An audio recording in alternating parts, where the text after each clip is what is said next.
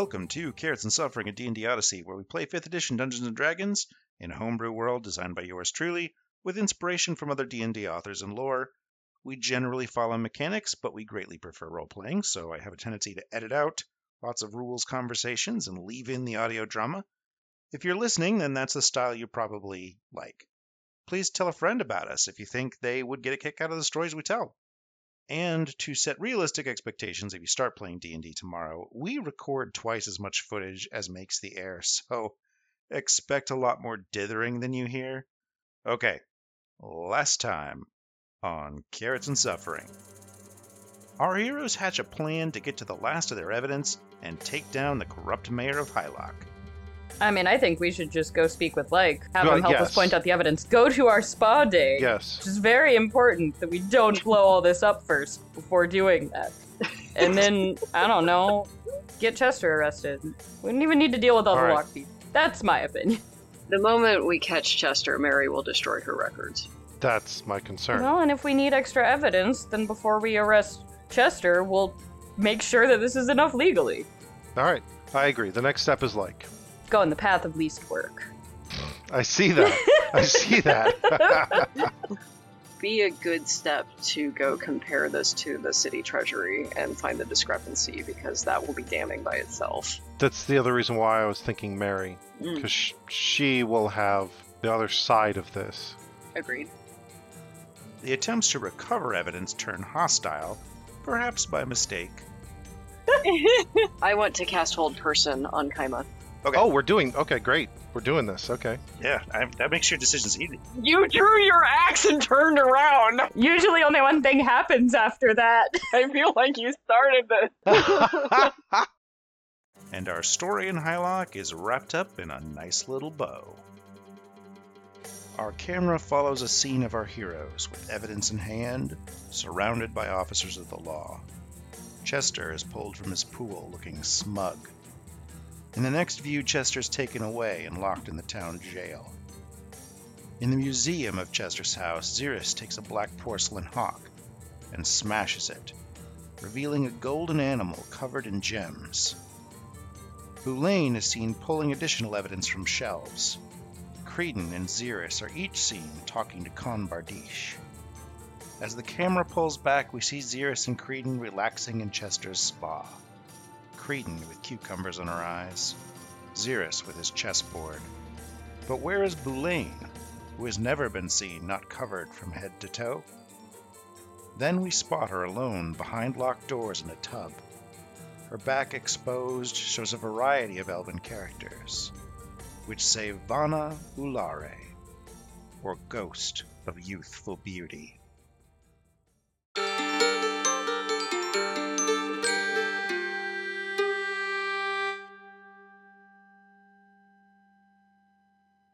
And because I'm me, I actually wrote this letter. Can I read it? Yeah, you can. Commit it to the podcast. Nerd.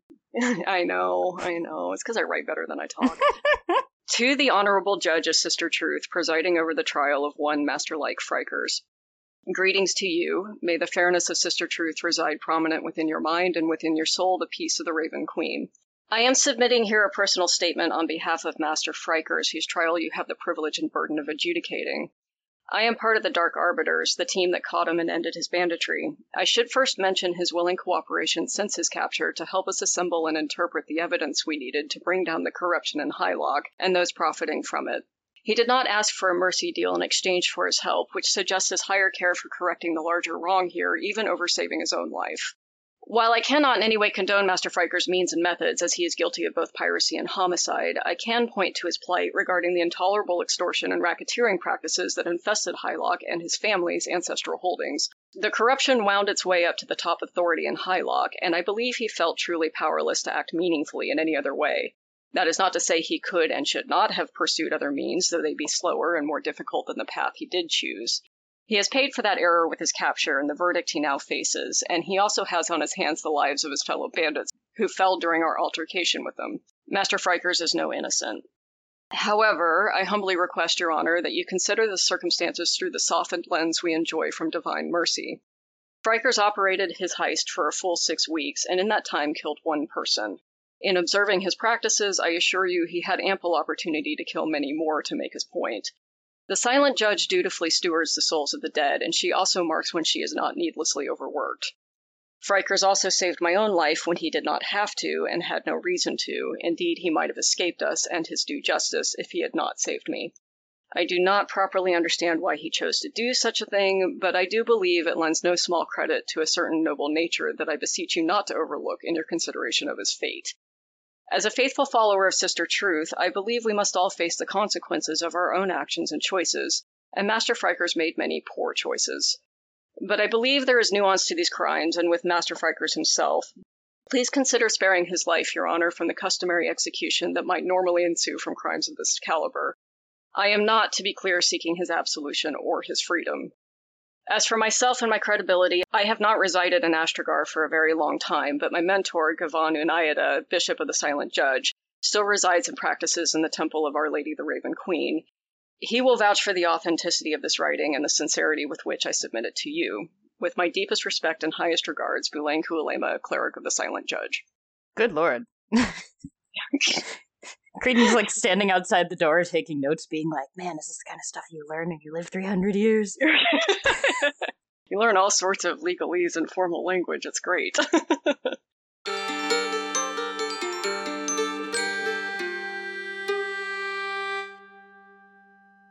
So you hit the road to North Bank. Unlike the rest of the roads you've traveled on, there's something off about the road to North Bank. The closer you get to the town of North Bank, the more dull the world grows. The grass seems almost gray. The trees are brown and faded. You stop hearing bird calls. You stop seeing farm animals. And it's relatively safe. You don't need to roll me any survival checks or anything. Nothing seems to come out of the thorns. This side is wrong. Can I do a nature roll to see if I can figure out what's going on? It's not one of my skills though, so. oh, that's not bad. 16 plus 1 is 17. It's sort of like every plant and animal has the flu Mm. and has had some sort of low grade disease for a long, long time.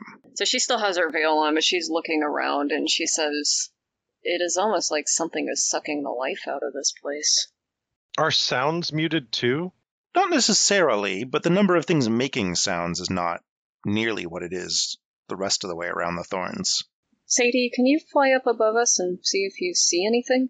Like anything at all? Yeah, Sadie flies up. Go ahead and roll me a perception roll for yourself. 13. I'm sorry. I'm sorry. Uh, 16. 15. 15. Fours. Okay. Sorry. It's Sunday. There's no mathing on Sundays. What did it end up being? 15. 15. Okay. With a bird's eye view and a 15, you notice that there is some livestock near town, but they don't look healthy. There is unkept prairie grasses and lots of trees, but they all look quite sad. What's interesting with a 15, though, is Sadie can get high enough to see a perimeter.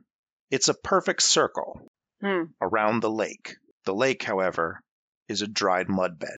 There is a perfect circle of this blight or whatever it is around the lake. Are there any old local legends about this place and the lake? You can roll history, but you'll have disadvantage because you are not from North Bank. Sure, I'll try. Why not? Okay, with disadvantage, that's a 13. Most of the local legends are about the Archsage Mason himself. He seems to be a figure that is looms large in politics and history around here. It's rare to hear local legends about anything else. But apparently, Archsage Mason has been actively working on this wasting disease in this area for a few hundred years now. It's persistent. working to end it or working to perpetuate it?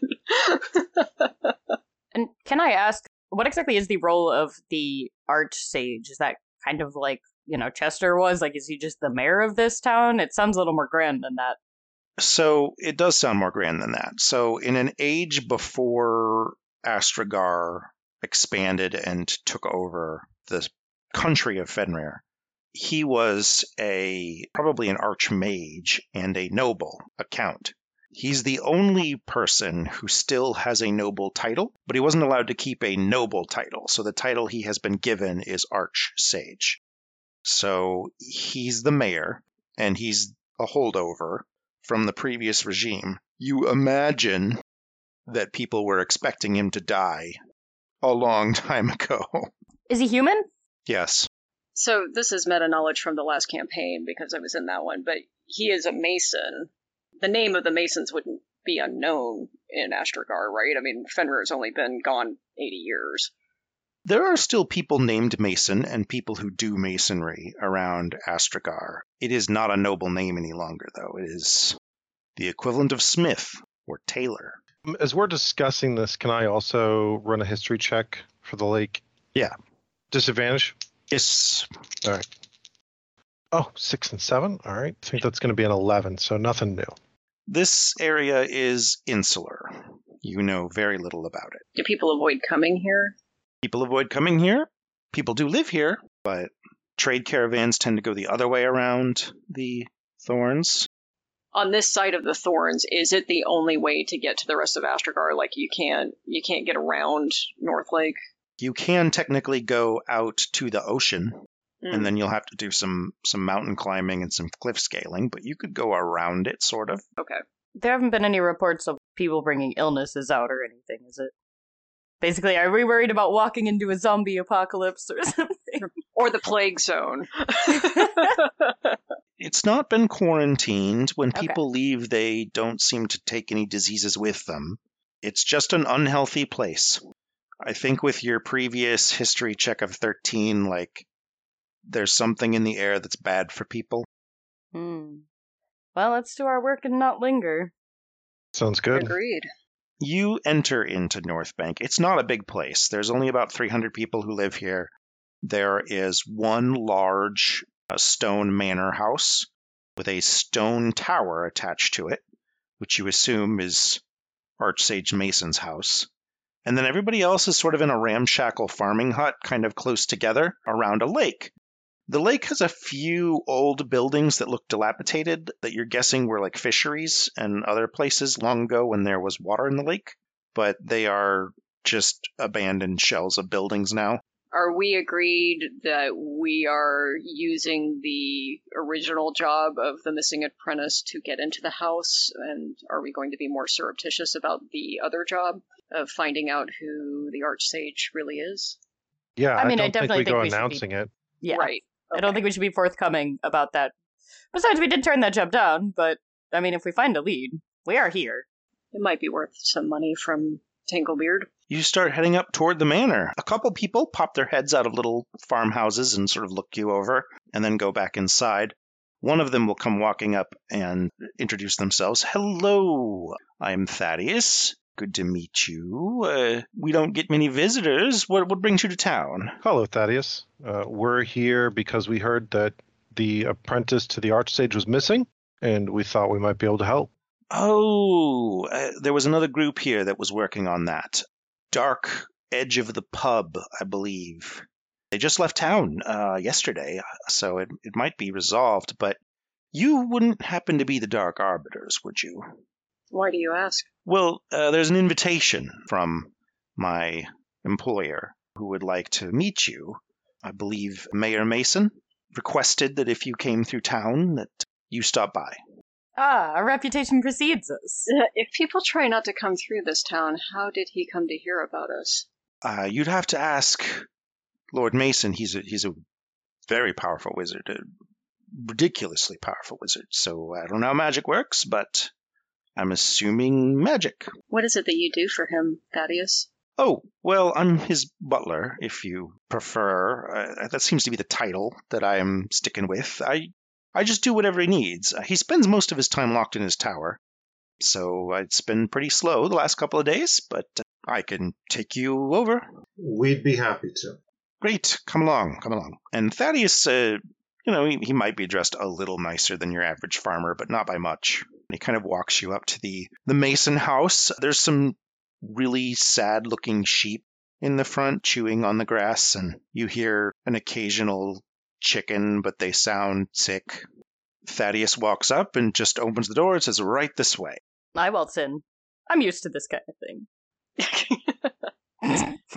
The inside of the Archsage's manor is nice but old, right? So it's maintained, but it's dated, like hundreds of years of dated. It's like you're kind of walking through a museum. You walk through a, a really old fashioned foyer and an old fashioned study, into an old fashioned dining room, into an old fashioned den. And he says, If you'll wait here, I'll go knock on the tower door and see how the Archsage is doing at the moment. Uh, just a moment. I take a seat and look around. This decor is so vintage. I love it. After a moment, Thaddeus will come back in and say, uh, "Okay, the Archsage will see you, but we're going to be in the the receiving room in the tower, so please follow me." You walk into the tower and you feel something in the air. Boulain, please give me an intelligence saving throw. oh shit. That's not one of my good saves, Nate. Well, Gonna be old Cheeto dust and Mountain Dew. 13. you have trouble identifying what it is. You have passed through something, and it felt a little bit like walking through spider webs. Hmm. I think what she does is she she lifts the veil and puts that behind her head, and then she's running her fingers down her face for a second, and then looking at them and says, "Huh." Thaddeus turns and says, "Oh, that's uh, uh, I believe that's the fairy ward. It um, isn't powerful enough to stop elves and dwarves such as such as they are, but it uh, it would stop true fae from the Feywild.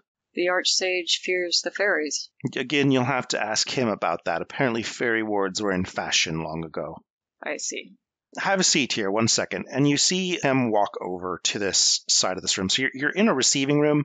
There's sort of a set of couches, a little fireplace in the corner, and the room is cut in half by a curtain. This really thick tapestry that runs the full length of the room. And he walks over and says, Just just a moment. And he grabs the curtain and starts pulling it back, revealing a paper wall, if you will. I think like a Japanese style divider. And whatever's behind it is incredibly bright, but it, it leaves a shadow of what looks like an, an old man on the paper from the opposite side of this divider. She will pull the veil back down in place. Thaddeus says, As you requested, sir, the Dark Arbiters have arrived. From the other side, you hear a, "Uh, You'll have to forgive my appearance. There's been a lab accident.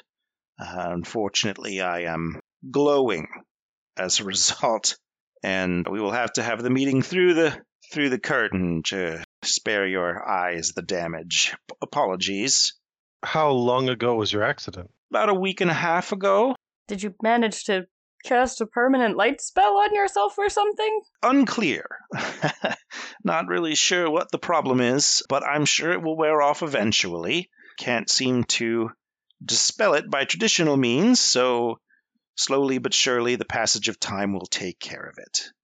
Anyway, let's do some pleasantries. Uh, I am Arch Sage Mason, uh, mayor of North Bank, last of the Mason royal line, which, as you know, is royal no longer. I'm a wizard, and when I am not wizarding, I uh, like cats. So please tell me about yourselves.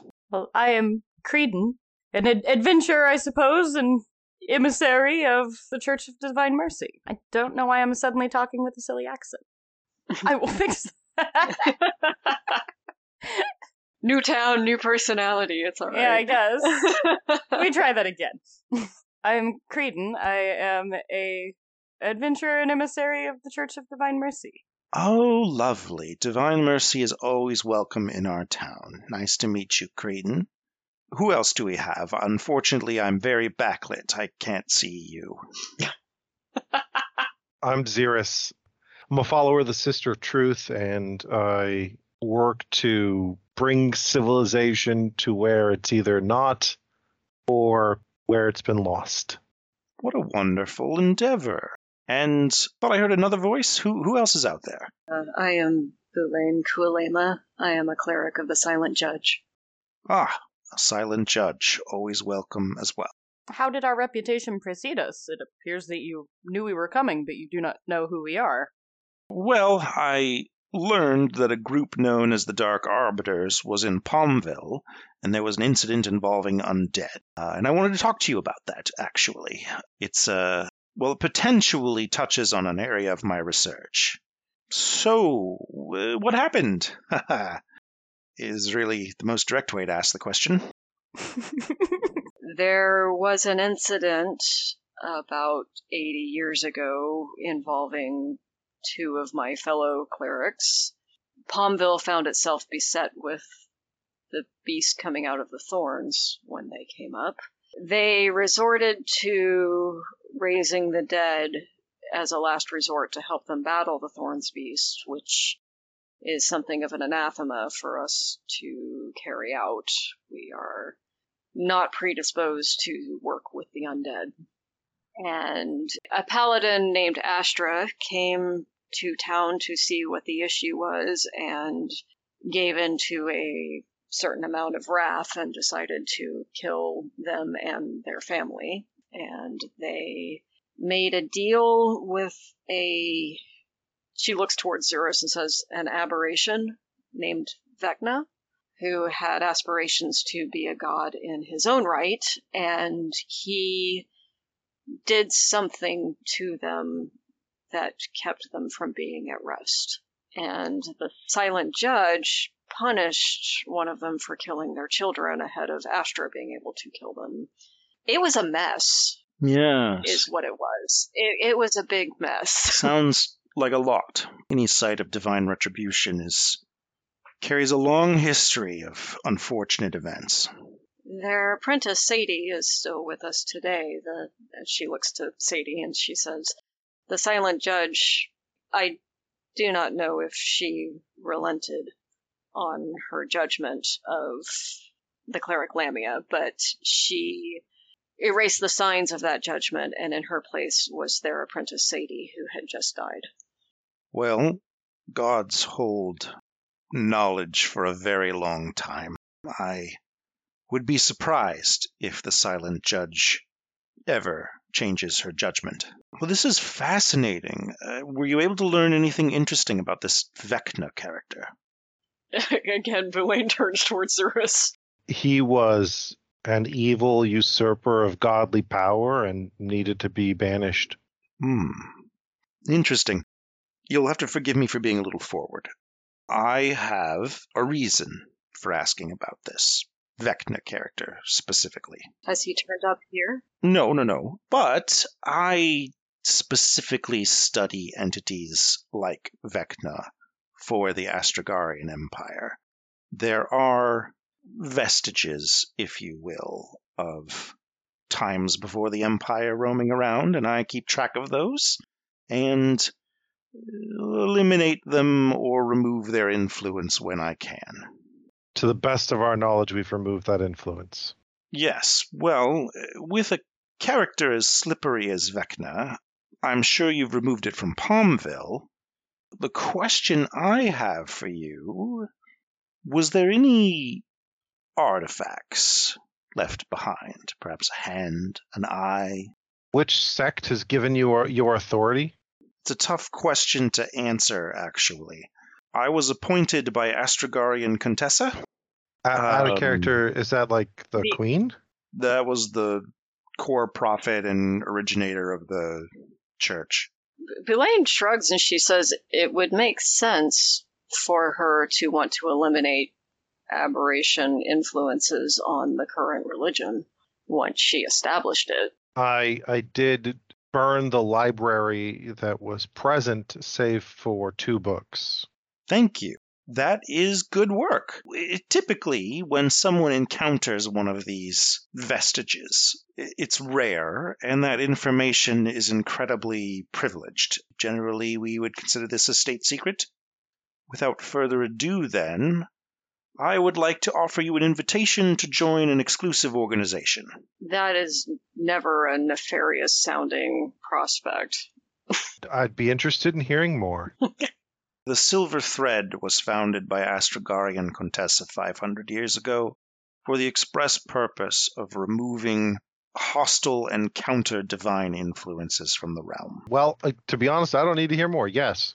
The Silver Thread is a pretty good group name. Dark Arbiters of the Silver Thread. Yeah, that's pretty cool. Boulain, questions? Creedon, questions? I need a yes before I continue because I'm about to tell you something uh, very top secret. what does it pay? What do we do? Oh, it does not pay. It does not pay. What we do is provide more justice and stability to the realm by removing these threats. It's a calling. I think you've seen the damage a vestige can do, and we prevent exactly those things from happening. Are you trying to erase all knowledge of them historically? Because that is where Hmm. I take issue. Art Sage. Good question. No, we are not trying to erase the fact that they existed, but they are not supposed to be in this realm. We are evicting them. What if their involvement in the doings of our current pantheon have found their way into our lore and even into some of our practices? Uh, that is a normal evolution of dogma. That is not a concern. I'm actually concerned about the the physical entities and their power. I see. What they do, what they say, irrelevant. Am I not going to be able to tell people about all the cool stuff we're doing for this? You will not be able to tell anybody about anything Ah. you're doing for this, Aw. and including this entity known as Vecna. I would appreciate it if you never mention that again.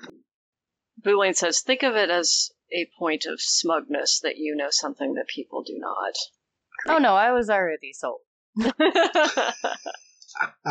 Boulain, I have not heard a yes yet, and I cannot give you more information until you agree.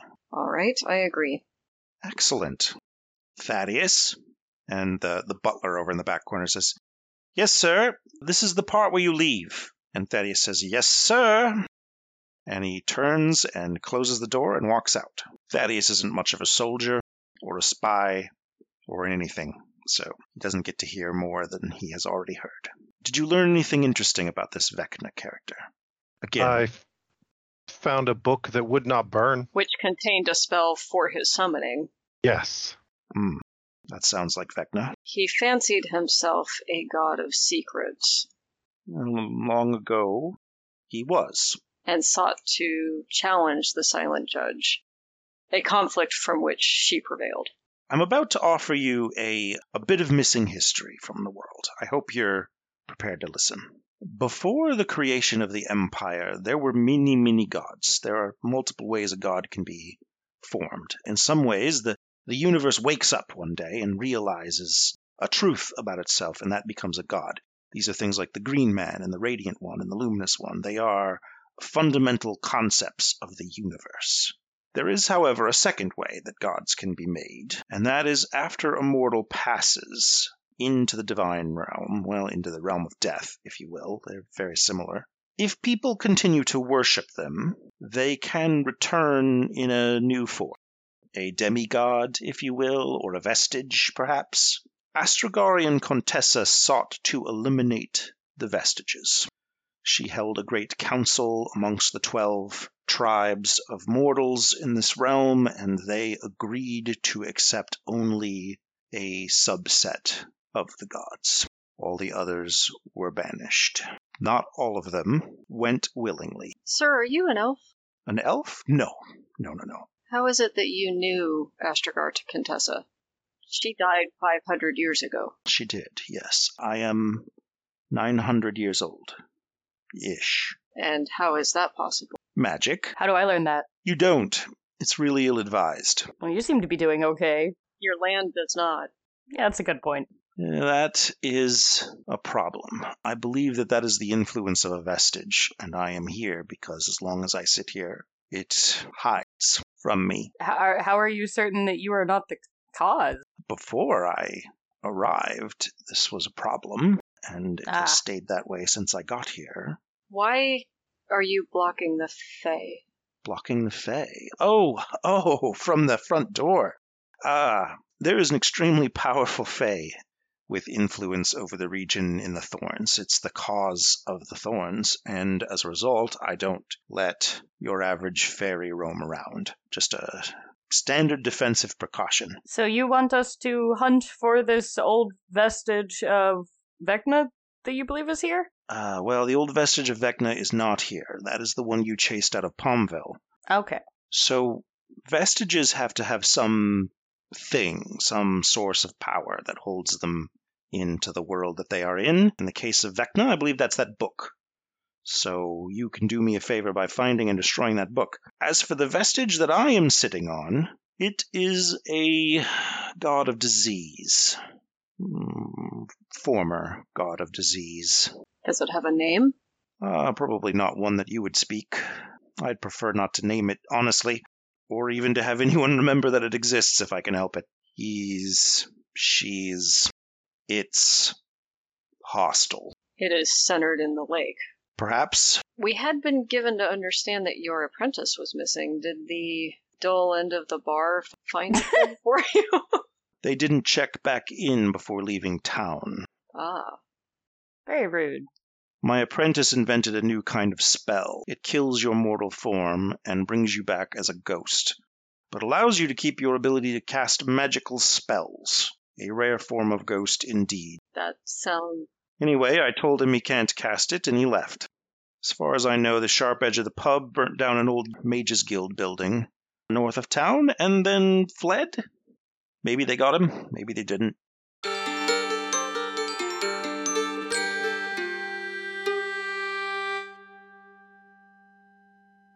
Welcome to the mid-roll. Today, choosing a race for your D&D character. So here is Nate's take on D&D races. All good stories that humans tell are actually stories about humans.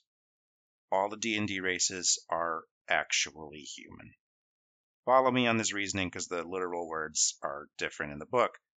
As humans, we don't really have great ability to dream up something truly alien. We base everything we make on something in our world, and that's going to be true for the races we make and the cultures we assign to them. The standard trick, honestly, for making a playable character race is to take some aspect of humans, turn it up a little bit. Dwarves are honorable, tough, hard workers, and short. All words that describe people I know in real life. Elves are artistic, long lived, cultured, appreciators of the finer things. Again, people I know in real life. This is a game about groups of people. So it doesn't matter what fantasy race you pick for your character. Human's just as good as anything else because in the end, you're trying to tell a human story. Even if you want to play a robot or a cat or something, you're going to have a core of a human there. And that's what's going to make the story interesting for other humans to hear. And you are a human. With that in mind, there are a few ways to pick a character race. The first is to decide that you want to go with something right out of the book, a kind of a generalization, if you will. In this model, you're choosing a stock character to portray in a fantasy book that you're all writing together. It's a great writing trip. Are you going to play the jock or the cheerleader or the fantasy equivalents? You can even choose a character from some popular media or a fantasy series and just go for that vibe with your character. That's probably the best for new players because they can just get it really quickly without having to do any research. Another method is to choose bonuses and powers that complement your objectives for the game. If you want to play an amazing archer, you should probably pick something that gets a bonus to dexterity, and then you'll be 5% more likely to succeed on archery rolls. This is probably the best method for someone who likes tactics and combat. The third method is my favorite. Reward your dungeon master for the work they did, or the game designer, by dipping into the lore for that character's race. If you don't want to do this, just play a human. But if you do want to branch out, use the elements that this person spent time and energy building to design your character. Make yourself a part of the politics they laid out. Make yourself a part of the parts of the world that they laid out. All that said, here is what you should avoid. Because all characters are actually humans, described in human terms, you can make associations between the people who exist now, or did exist in history, and the traits that you chose to apply to your fantasy race. You can achieve, essentially, prejudice with stereotypes, just like you can do with real humans. And you will kind of do it with real humans. If one of those humans sees what you're doing and takes offense, well, then, then it happened. So here's my rule of thumb The story's probably not about what you think of a certain real world group, so don't do something that distracts the players at the table from the task of writing the story they want to see. You're playing a pretend person. Just play a pretend person. Anything is possible, so just make good choices. You can do anything. Why not do cool things?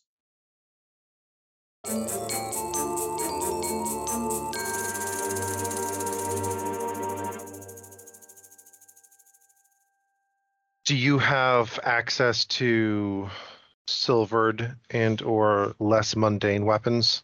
Yes. Good call. We will probably need those. I.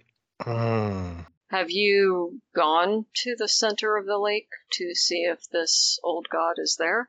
I have, and I suspect all of the power it is using is going into hiding from me. Will it not similarly hide from us? I mean, we're uh pretty tough. It doesn't know you, and that's a good thing. We're level 9 combined. As a result, it's probably not hiding from you.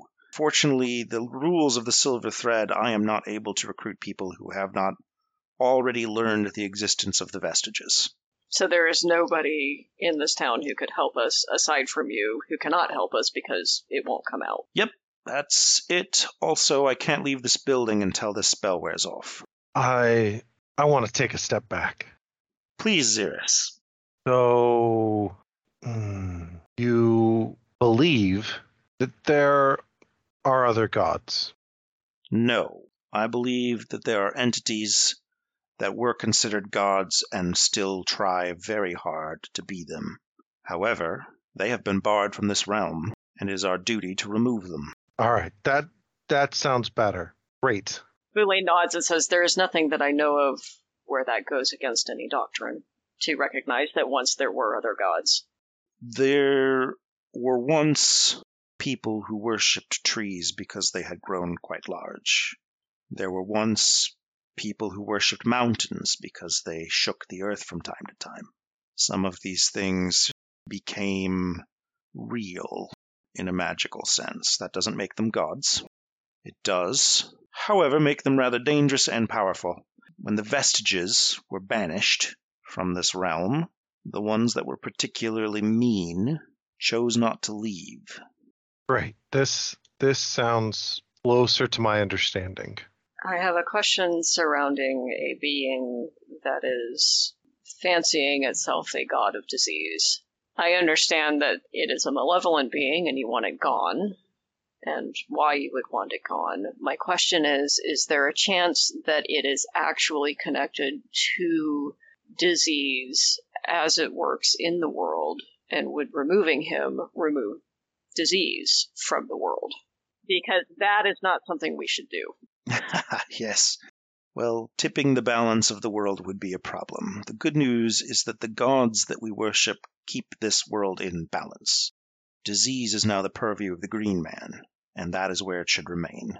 This entity is a leech at this point, at best. Well, should we go have a look I think we should. after arming ourselves with some silvered weapons? Yes. Where can we find the appropriate equipment? Well, it's in this tower. Give me a moment. Xeris, I again cannot see you. What is your weapon of choice? The largest axe you have. Creedon. I'm typically just good with my wand, but I suppose I if you perhaps have any scrolls or anything with spells that you think might be useful to us, I uh, tend to not be able to cast too much magic in one setting, so some additional spells could be useful if that's available. Boulain, I too am a spellcaster, but I also carry a quarterstaff and a hand crossbow. If you have silvered bolts, I could use those. I'm going to slide this around in just a moment, uh, around the divider. If you could do me a favor and close the curtain, I'll just shove it under the curtain. All right. Of course. Elaine goes and closes the curtain. The curtains are big and thick, and it blocks out most of the light. And then you hear the like scratching noise, like the room dividers being shoved a little bit. And then out from under the curtain shoves first a large axe. It is a great axe. Excellent. It has a silver head, and it is a plus one axe, so it'll do plus one attack, plus one damage. Ooh, nice. Counts as magic and silver for the purposes of damage reduction. Wow. Very nice. Pushing again under the curtain is a scroll case. When you open up the scroll case, there are three. One is remove curse, one is lesser restoration, and one is greater restoration. A small quiver of crossbow bolts gets shoved out. They have silver tips, and they are plus one crossbow bolts. Oh, sweet. There are 20 of them. Oh, And then you hear a scratching noise as the you assume the panel is pushed back into place. And then in very muffled kind of shouting through the curtain, he says, She opens the curtain again and she says, Do you have a library of the lore that you have collected so far that we could access? No. Is he lying? 19 insight. Is he lying? The words this person has chosen are being chosen carefully, Mm. and you suspect there were some half truths in a lot of this conversation. But when he says no, the answer is no. Okay. I generally don't keep any holy or unholy texts for fear that someone will find them and pick up the worship again. He's like a shiny Santa. He is like a shiny Santa. Do you have any other allies, uh, members of the. It was the Silver Thread, correct? That are in this town, or others that we should know of? There are a few in Astragar. Actually, none other in Fenrir. Well, except for you now. There aren't very many of us, and we, uh, Sorry, did you say none other in, in Fenrir? correct. That would explain why you were so forthcoming with all of this. Are there are there people alive in Fenrir? On the other side of the thorns, there are people who are alive. On the inside. This is not widespread knowledge, my lord. No, no, it is not. But I can tell you, as far as I can tell, there are no vestiges there either. Because of the Fae. Yes, well, the Fae are their own problem. But they are good at one thing, and they don't like the vestiges either. How do you know? I send communications magically into and out of the area. There are an occasional spellcaster that I can make contact with. Uh, that is fascinating, sir. Well, you don't need to concern yourself with what's inside the thorns. They can't get out. We can't go in. All right. Well, to the lake. Or while we're in town, do we want to check out the burning building first? Also, are we gonna have to swim a lot? I'm not. I'm probably not the strongest swimmer. The lake is dry. Oh yeah. Oh yes. It is a mud pit, so you will get quite dirty. Forgot about that. Oh well, I can work around that. Get your prestidigitation ready. Um, Yeah. Yes, I think we should go look at the burned out building and see what we find there. So, you head down to the lake. The lake is a terrible muddy pit that just stretches for yards and yards and yards. Around the edge of it, there are actually mud fishermen who seem to dig down in the mud for frogs and other critters. Usually they're they're instead of fishing, they have a shovel. But it is dumpy. What are you doing? like the like the town. the town the- and the mud pit and the abandoned warehouses and fisheries and docks that just sort of lie with no water under them. Does it smell Is- bad? It probably. Yeah. Ugh. Sitting mud does not tend to smell pleasant. Does anyone seem to have vehicles or good options for traversing the lake? No, they seem to crawl out in really big boots. Are there any piers or docks that used to go out into the lake when it had Yep. water that are They're still, still there. Can we go out on one of those? Are they sturdy? Yeah, okay. They're, they're in pretty good shape. Nobody's been maintaining them because they're of no use right now, but they're in okay shape. Boulain will send Sadie to circle around the lake and try to see the middle of it from above, and she tells her to stay high. Okay, what's she looking for? Anything specific? We would like to know what is out there. If it's the center of this blight that's happening to the area, then it would be good to know if there's anything at the center. Yeah, she just reports back a muddy pit. She catches Sadie on her arm and says, Well, there is nothing visible out there. When are we going to get a mission that involves going to a nice party and finding out intel or something? I am so sick of these mud pits. We did just get done with a big spa adventure, After walking through the swamp for three days. which was your fault. Look, mistakes were made. Consequences were had. I wonder if any if there is a shop in town that can sell us proper boots. I think that'd be easy enough to find. I'm going to literally try to see if I can sense anything. I'm just going to sit still, close my eyes, and try to feel for anything unnatural that's not this field around us, which is also going to create a problem.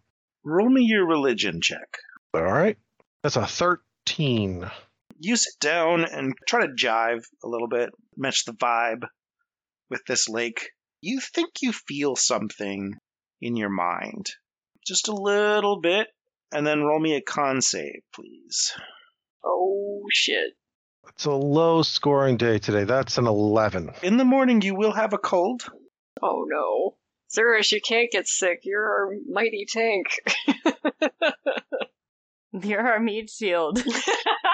But with a 13, like, you do think there's something around here. It gives you that hair standing on edge, feeling of being watched. There's something here. Not able to pinpoint anything specific. Fair enough. How long will it take us to get to the center?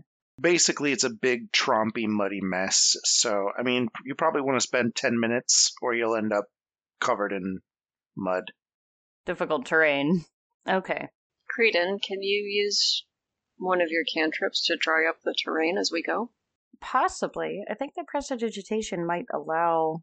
I gotta look it up. The giant list of things that prestidigitation can do. Although this is probably a DM discretion thing. Can I like suck a little bit of water out of the trail in I front think of us? we will use dampen and dry as an extension of dirty and clean. So, sure, slowly but surely you can clomp on drier mud on your way out there. Yeah. Success? I mean, better than sinking up to her thighs. Just every five feet shooting a little heart at the ground. Good thing I don't get tired doing this. it's like playing with a fidget spinner. You get to the middle. It is exactly what you would have thought would be here. Just so much mud. I will investigate. Okay, give me your investigation check, please. Nine. Yep. Low scoring day. Anybody else? Oh shit. Yes, I will do the same thing. That one, baby. This is it. We found the den of the beast. 14. With a nat one, your boot gets stuck. You have one leg down to the knee, submerged in Ah. mud, and you are stuck. Boulain, with a 14, as you go to help Creedon get out of the mud, you find a leg. That is not Creedon's. Ah, well, actually, she's not squeamish about this stuff. I am. Can I use thaumaturgy to make her boot tighter around her leg and then yank it out of the mud? Mm, you could shake the ground, and I would say that that could achieve the same effect. Okay, we'll do that. We'll do that. She she uses thaumaturgy to vibrate the ground a little bit. Like Don't shake the ground with me in it. we are trying to get you out of the ground. Creedon knows this isn't dangerous. She's just freaked out. you know, paranoid at all of your ideas. When you use thaumaturgy to shake the ground, a large bubble pops up out of this mud and just explodes, and there's a corpse. Oh, Ugh, she will not get me out. It, we got you out. We got her Yep. out, right? Creedon, you're out. Okay, you're out. You just have a big, heavy, muddy boot. Boulain will not touch the corpse, but she's going to kneel down near it and study it. Me as well. Medicine check would be appropriate. My check is actually I'm going to look for does it have anything on it? Jewelry. No, and it's been in the mud for a while, so it's a little stinky. It looks like it might have been dressed as a farmer. My goal is to look for any marks of religious affiliation. None.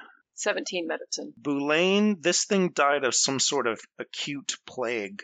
There are boils all over its face and hands. Do we need to worry it's still active? Is this a recent death? It looks like it's been here for a little while, but you should worry. Boulain puts her hand out and says, "We should not touch this at all. This this person died of some kind of plague that is probably contagious." She points out the boils. Do you have the ability to sense dead creatures? I can sense the undead. So, uh, no. I, no, I do not have the ability to sense more corpses that are not already animated. They tend to not put out much magic.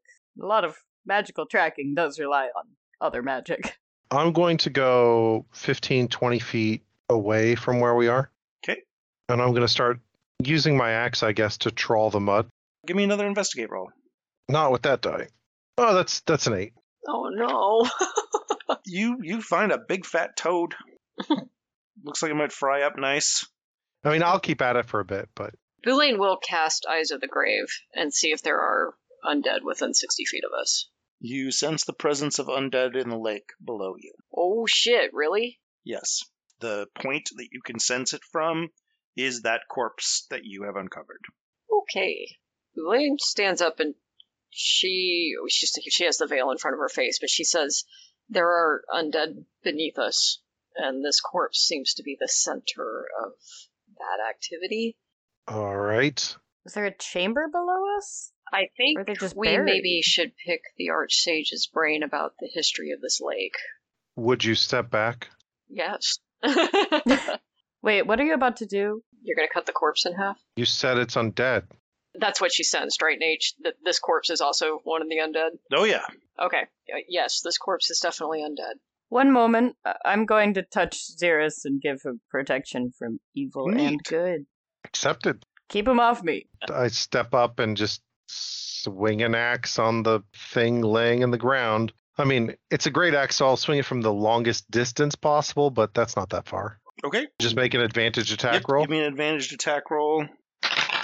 Creedon, we need to be ready to run. I've rolled a natural 20. Um, this nice. with my plus one. It's going to be 12, Uh, he's- 16. Uh oh, he's he's busting out the book. Gonna roll a Constitution saving throw. You hit this thing. It does not react. You split it open. It bubbles. Oh, There's a horrific smell. It does not look animate. If it's alive, it did not respond to being chopped. So it clearly doesn't feel pain. Boulain says, stand back. Give me a Constitution saving throw, those of you who are within 10 feet of this corpse. That would be me. I think I had stepped back. 13. So I had stepped back. You're retching from the smell. It is Oh. so bad. Sit back and barf. Boulain is going to cast her new cantrip at this thing, which is Word of Radiance. Okay. It needs to make a con save. And it affects all creatures in a five foot range, so if there's other undead around it, it would affect them too. Okay. You hit it with this radiant energy and it bubbles. She does one point of radiant damage to it. Yep. yeah, bubbles. Gross. I mean, can I try to hit it with an Eldritch Blast? Let's just all throw something at it. Is that necrotic damage? I think you're going to get interrupted here.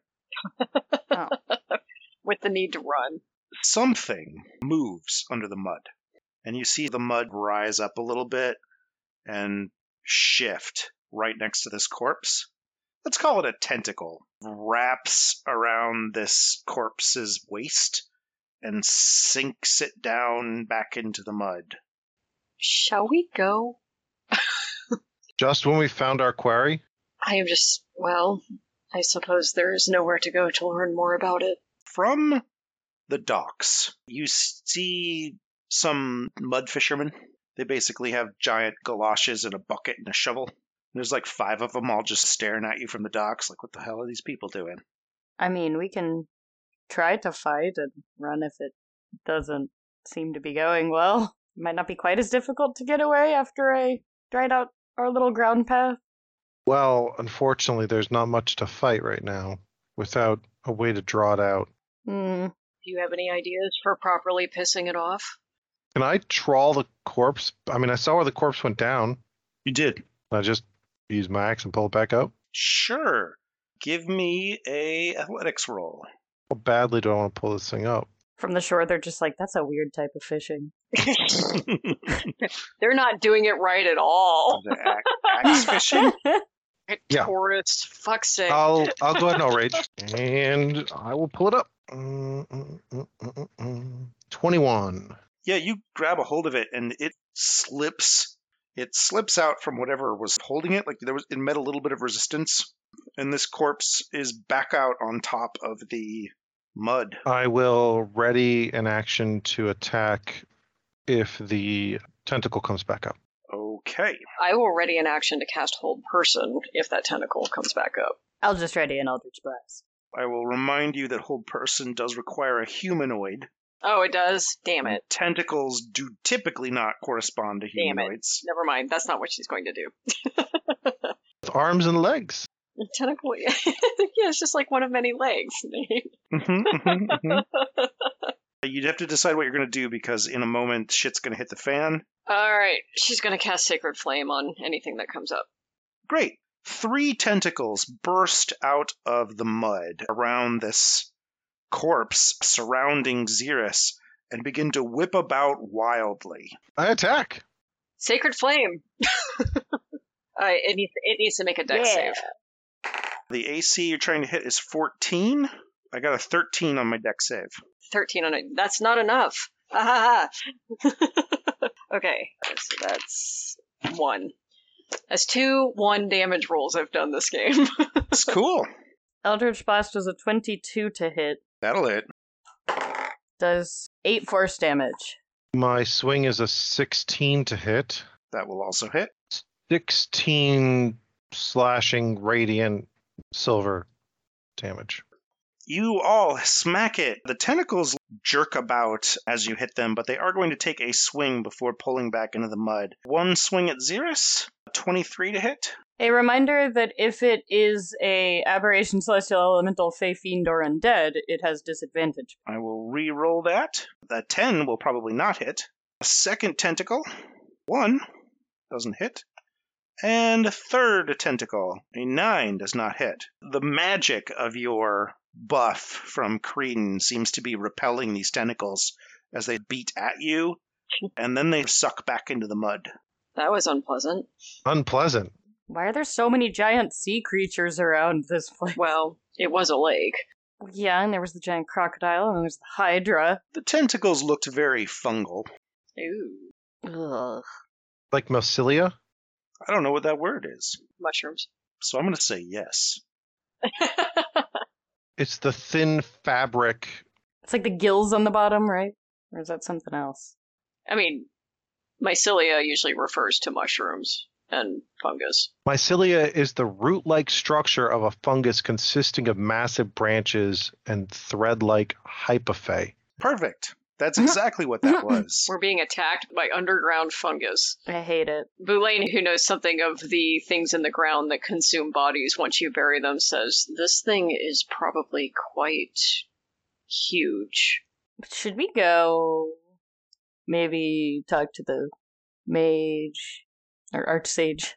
Okay, so you trawl up your way back to the dock, and the six or seven guys who are standing there are like, what the hell are you guys doing? Archaeology. Saving the town! What she said. Roll me persuasion. We're the Dark Arbiters! Boulain, that was a deception. Uh, but persuasion is a skill I have. Well, then rolled why'd a you go deceiving people? because I was trying to keep them calm. Seven. And 10 from me, I rolled a 4. and I'm rolling persuasion, which means I've scored a nine. We're very good members of a secret society. That is a solid fail. we caused a panic today. One of them looks at you and says, I, I don't want to see you on our lake again. Excuse us. All six of these people just stomp away. well, Like, apparently you made a terrible impression or It's not, something. it's not theirs. we pissed off the fungoctopus and we pissed off the locals. oh, don't worry. If you make a problem of it, I'll make sure you don't see me again. Oh, good. Talk shit now. They've already left. I just. Let's just keep digging ourselves deeper. just deeper. okay, back to the Archsage, I guess. You get back to the manor. You're muddy. Yep. I'm not. Thaddeus is just hanging out on a bench. He looks up and says, Oh, you're back. That was quick. How'd it go? We require more information. Ah, uh, well, you could ask around town. I don't know if that will go too well for us. We would like to talk to the Archmage fairly quickly Yeah. about what we found so far and maybe some ideas on how to deal with it.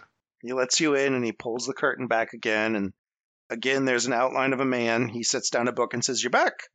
What's what's wrong? Well, we found a plague infested corpse, found quite a bit of undead underneath the center of the lake.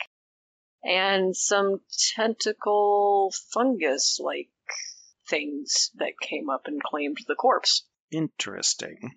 When I go there, none of that's there. Well, it's not there. It's under the mud. Okay. And I think we are going to need means larger than ours to either excavate it or piss it off enough to expose it. Divine vestiges don't hide very well, generally speaking. Somebody in town has to know something about this creature. And what do you suggest we do for asking around about it without acknowledging its existence? Yeah. A vestige craves worshippers. Relatable. If I were you, I guess I would recommend shopping for a new church. That is not a bad idea.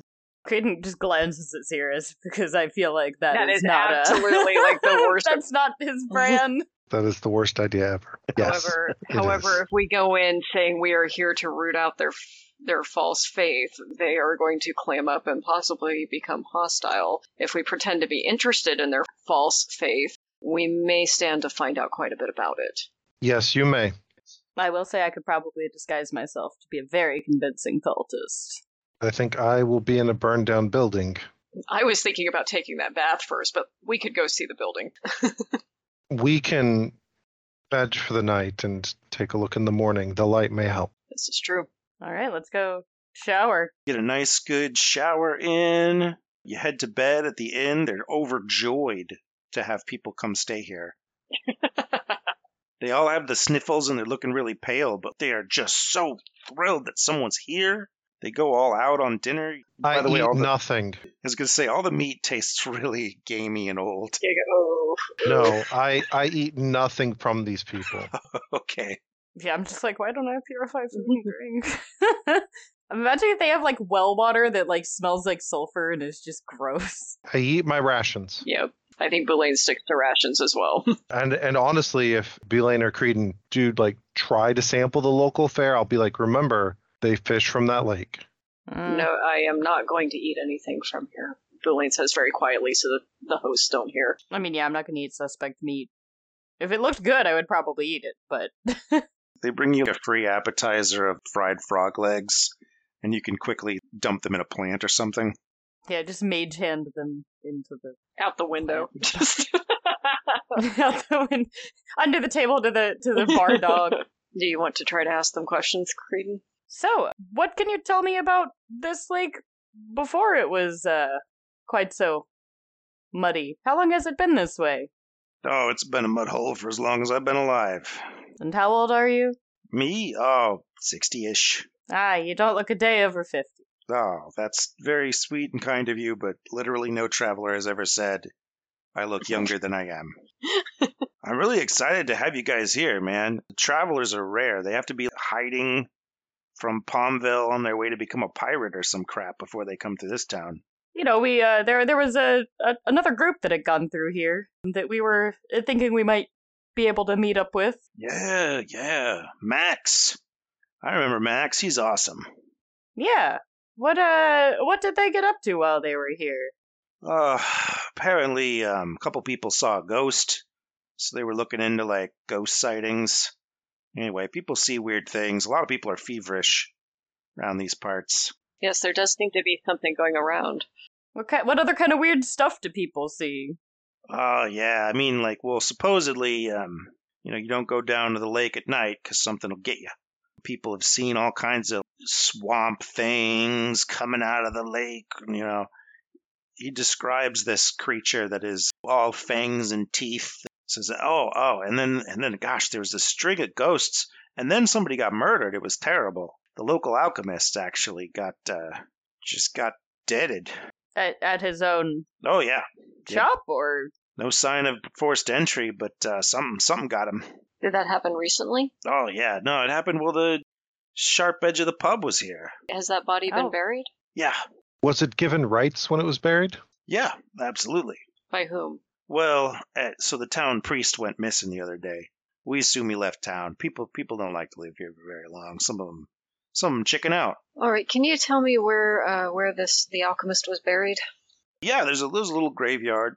Who was investigating this murder? Is there a town constable? No, no, there's just the mayor and then and then Thaddeus, second in command. But no, he hasn't he hasn't investigated anything as far as I can tell. No. We understand that the dull corner of the tavern burned down a building. Can you tell us where that building is? Oh yeah, yeah. No, okay. So back when Fenrir was a thing, before Astrogar came down, there was a Mages Guild, a Wizards Guild. It was a little uh, stone tower north of town. Had wood work all on the inside. Anyway, it burnt for a solid two days. Probably still smoking. And back to that earlier tale about people seeing monsters in the lake. If you go there at night, you'll never come back. Have people actually been lost in the lake at night, or is that more of you know what you tell your kids so they don't go get stuck in the mud? Some people eventually just get sick of living here and they leave, and uh, they don't they don't say goodbye. So we just sort of there's a, a tale that they get eaten by the lake monster. So just a boogeyman. Nobody's ever seen it. Until today. Yeah, were were those guys that were watching us from the shore like they didn't react to seeing this tentacle come up? Nope. Ah. Hmm. But they were close enough to see it. Uh, it would have been a hard to see, but I mean, mud was flying everywhere. Something was obviously causing that, but they didn't seem to react to that. I think that maybe we should go find those that were watching us. They did seem rather unfriendly and it definitely had nothing to do with our very good words. had nothing to do with our suspicious activities or the lies that we told to cover them up. Boulain describes the locals who were shirty with us and says, Do they sound familiar to you? Do you know where we might be able to find them? Uh, they'll probably come in for a beer just before just before dark and then go home for the night. What time is it right now, out of character? I mean, I think it's getting fairly close to dark. If you hang out here for a bit, they should come in. Yeah, I whispered to Xeris and Boulain. I don't know. I think that maybe if they were worshiping this god, they may be interested in people getting taken by it. Might want us to stay out of the lake because we lived. It's something to think about. They they would have had to see something. And they spend a lot of the time in the lake. They may also be sacrificing people to it to keep it at bay. I, exactly. Which might be what happened to the alchemist. I think we should visit this grave and the burned guild was it a shop or a church? The alchemist shop and the also where the priest lived. Yes, I think all that deserves investigation. Do we want to do that tonight or tomorrow? Well, I thought we were going to wait for the fishermen and see if we can repair or discover more. Also, on the note of what we're doing tonight, I'm I'm sorry to let you all know, but baths are also a bad idea. Uh, okay, that's fine that you think that. Boulain nods with some regret and says he has a point. Unless you have purified food and drink and you can purify water. I do not, but I think I'm going to bathe anyway. Three guys come in in mud galoshes, take them off by the door, and then walk in barefoot to the bar, where the innkeeper pours them each a beer. I go to sit to a table by myself and pull out a chessboard. I don't think any of these people know how to play chess. Yes, so I think it will keep me far away from them while everyone else talks. I want to eavesdrop on them for for a couple of minutes, like maybe make fake. I'll, I'll let Boulain know what I'm doing, but we can make like small talk, quote unquote, while I am trying to eavesdrop. They're talking in hushed tones about some idiots who are fishing with an axe. One guy tries to sell the innkeeper a bucket full of frogs. Is that successful or not? Yeah, the innkeeper will buy a bucket full of frogs. What? He pays coppers for it. Don't forget, Creedon, you don't have to see them as the same person who they rejected. Oh, that's true.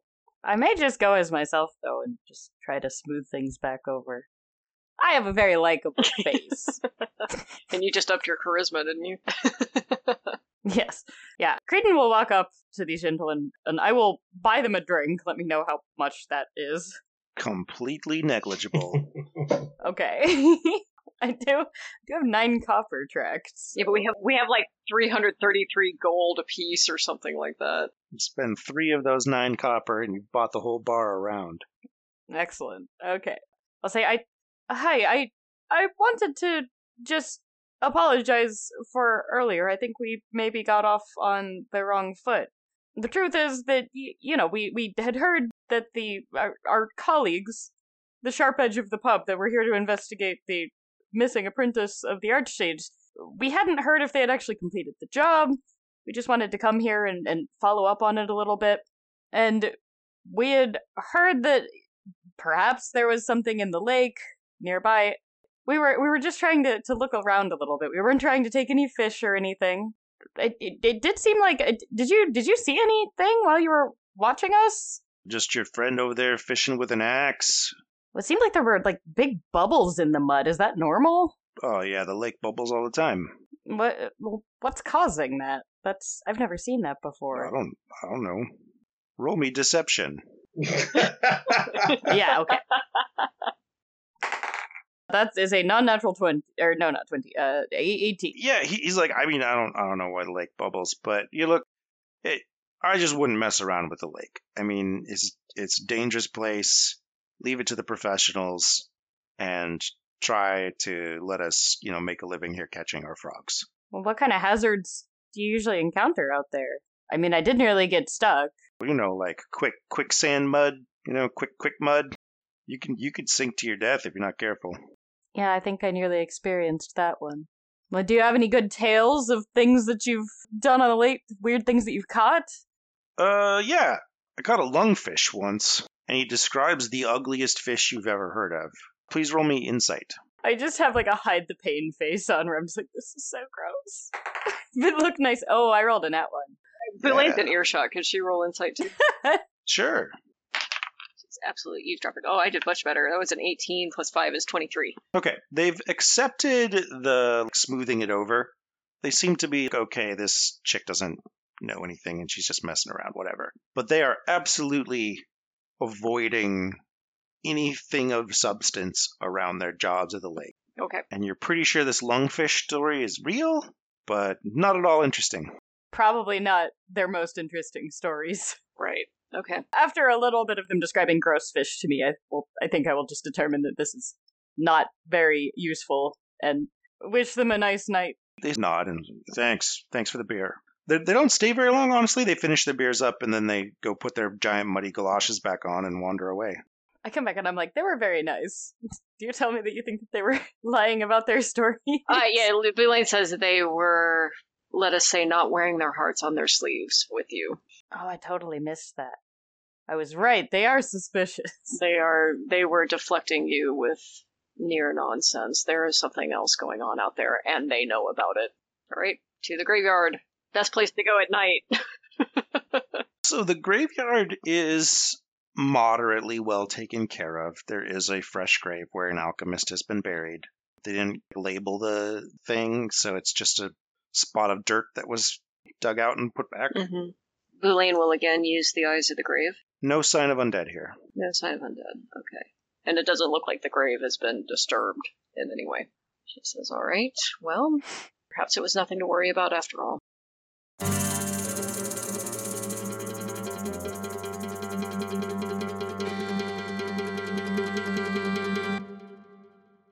You all are resting at the inn for the night. I did bathe. Creedon, you're asleep and you feel a cold draft across your cheek. Uh, I I rouse. There's a an image of a man next to your bed. What does he look like?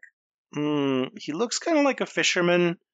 You notice he's missing fingers on both hands, like he's got a total of seven fingers. And he looks down at you and says, You're a wizard, aren't you? Something like that.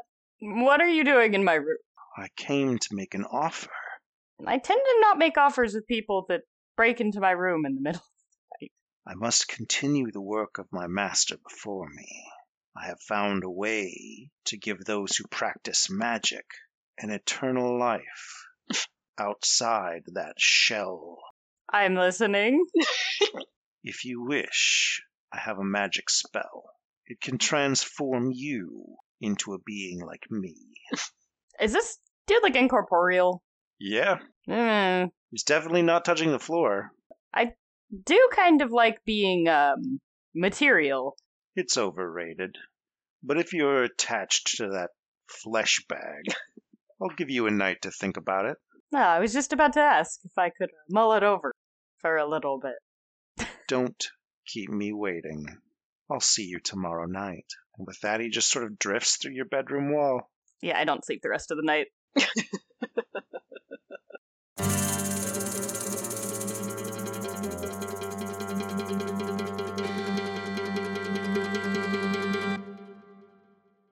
And that is our show today. In case you can't tell, there are two plots going on in town, and they're going to get a little jumbled together, so just try to keep them separate as we go.